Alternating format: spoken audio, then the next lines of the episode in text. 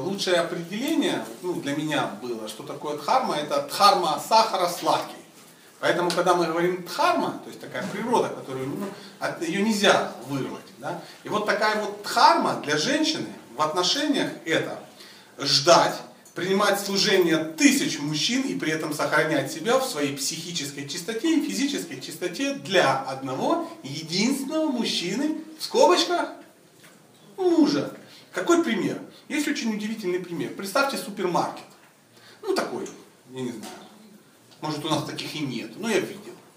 Знаете, огромные, там много всяких отделов. Да, кассы на выходе, и там ты ходишь, ходишь, там могут быть и платья продавать, и капусту продавать, и духи, но деньги сразу не берут. То есть вы приходите, вам долго что-то а, пытаются всучить какой-то товар, убеждают, говорят, да, хорошо, вам его заворачивают, и этот продавец, консультант, он вам его дает и кидает вы куда?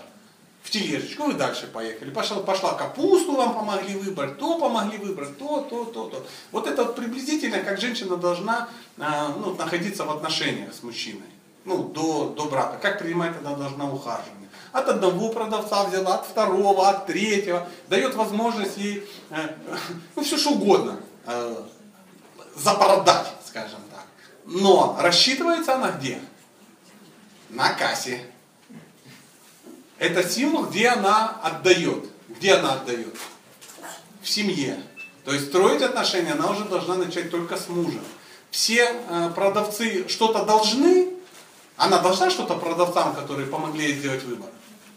Нет. Все мужчины, которые находятся, которые приходят в жизнь женщины, они помогают ей подняться, открыться для одного единственного, который появится, возможно, позже.